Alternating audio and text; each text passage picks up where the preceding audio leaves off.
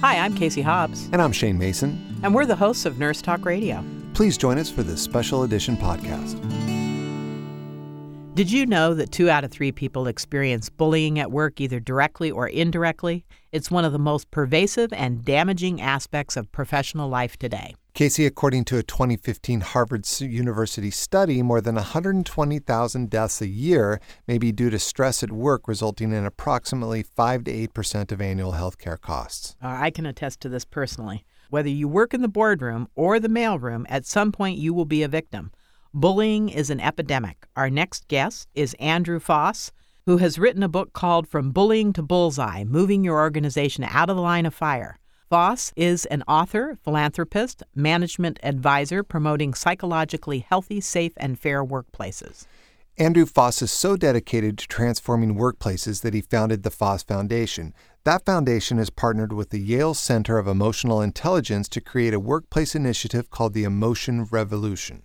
With us now is Andrew Faas. Andrew, thank you so much for being with us today, and thank you for bringing awareness and solutions to this bullying epidemic.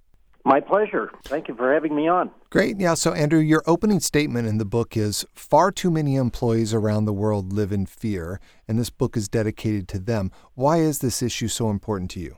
The reason that I started opening up the discussion and debate on the topic is late in my career, I was targeted for blowing the whistle on a corrupt executive. The board of directors chose not to do anything about it because they were afraid of the executive. And so for 18 months, I went through sheer hell in terms of being targeted. My phones were hacked into, my emails were hacked into. I had a private eye follow me. I received non death threat. My associates shunned me. I was blacklisted in the Canadian community, business community.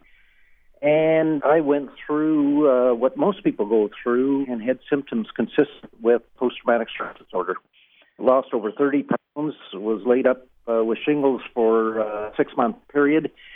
And ironically, I have a perspective on bullying that very few people have, in so much that early in my career, I was a bully and I was called out for it, which became one of the most important lessons I uh, ever received. And I uh, dealt with many bullying situations, and going through what I went through, even after the fact, I still could not find closure to what I went through. And uh, I was living in self pity for a while and wanted revenge for a long period. And I wanted to rid myself of negative energy and focus on positive stuff. So I thought, what better topic to engage myself in, and that's really what gave rise to my work in this area. I do think it's an epidemic. I have been at the effect of bullying in the workplace, and I too have blown the whistle, and I too have been a target. So I do understand where you're coming from. But what I want to read is from part one of your book, The Definition of a Bully Trump. Perhaps the shortest chapter on record, but need I say more? All joking aside, this really is a living example of a bully, is it not? It is a living example of a bully. And if you look at uh, the characteristics of a bully or what bullies do, they are masters of manipulation, they're masters of deception, they're masters of deflection, and they're masters of deceit, and they're masters of denial. Yes. And, All is very true. You know, we're watching this in real time on prime time Mm-hmm. And unfortunately, he is normalizing the abnormal. Right. And what I worry about is that other people who are so inclined, uh, and so inclined being the whole ego and, and narcissism and bordering on psychopath. Yes. Going to your book and talking about this a little bit, what is a psychologically healthy, safe, and fair workplace? Yeah, I don't think I've seen one of those. yeah. Unfortunately, there are not a lot around. But it's very simple. It's a place where there is freedom of expression, whether it be giving input on ideas, creativity, and innovation, but also freedom to express what people view as wrong. It also is an environment where there is little to no unnecessary stress. Wow. Mm. I don't think there's many of those. Okay, so what are the indicators that a culture or a business might be unhealthy? What do you look for? Well, what, when I go into an organization, what I look for is the level of true mm. engagement and a determination whether or not uh, organizational leaders are hearing what they need to hear. Mm-hmm. There are other indicators long term absences due to stress, high uh, turnover rates, uh, and you can segment that by division, uh, number of calls to a whistleblower hotline, and if there are none, that to me is an indicator or a flag that there's something wrong. Those are some of the indicators. Well, one of the things that strikes me about this, Andrew, is it seems as if if you have a workplace that's free of bullying, you would be a more productive company and your company might be more prosperous. Do you find that to be true? There's no question about that. And I've measured performance and productivity in organizations that, in my view, have a very stable and psychologically safe work environment. And I spent the bulk of my career in retail with multi locations, and we were able to characterize various stores as being a dictatorial culture, a stable culture, or a disjointed culture. The stable cultures, on a consistent basis, outperformed the other two types of cultures which are toxic in nature. Uh, for our listeners out there that are employers or managers or do have uh, people that they supervise, what, what can they do if they want to promote a healthy workplace culture? Well, managers and supervisors often, when I give a talk on the topic, they say, well, you know, what can we really do? You know, we love what you're talking about, but we can't apply this in our organization.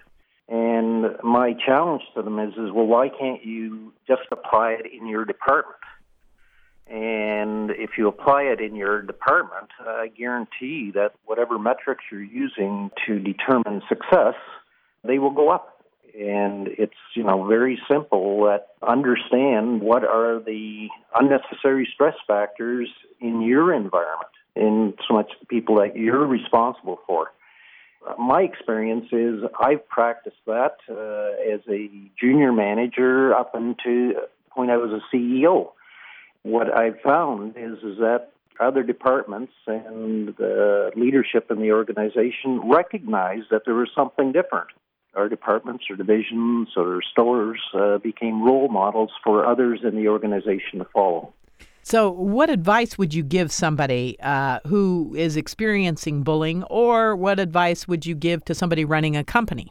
Well, uh, the advice I would give to someone who is targeted and note I use the word targeted versus victim. And the advice to people who are targeted is to be, one, aware of your surroundings as to what's going on, because in most cases, bullying in the workplace is far more subtle and complex than what goes on in the schoolyard, where it's very overt.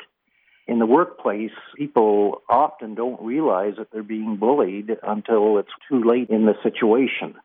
And a lot of people often assume, or most people assume, well, that's just the way it is, and there's nothing I can do about it, and I better suck it up. And if I complain, I'm going to get uh, labeled as someone who can't cope or uh, someone who's weak.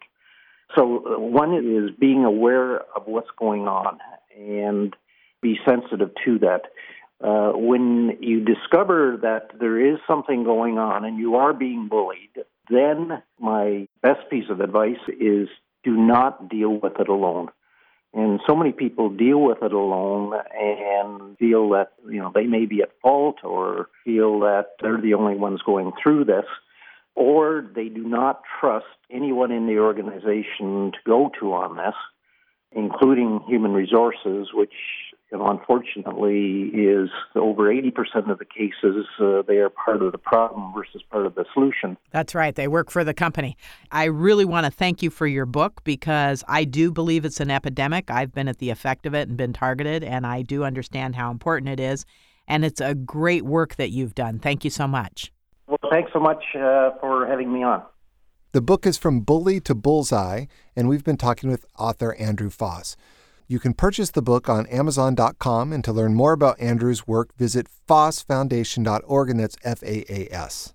Andrew, thank you so much for being with us today, and thank you for your great work on this important topic.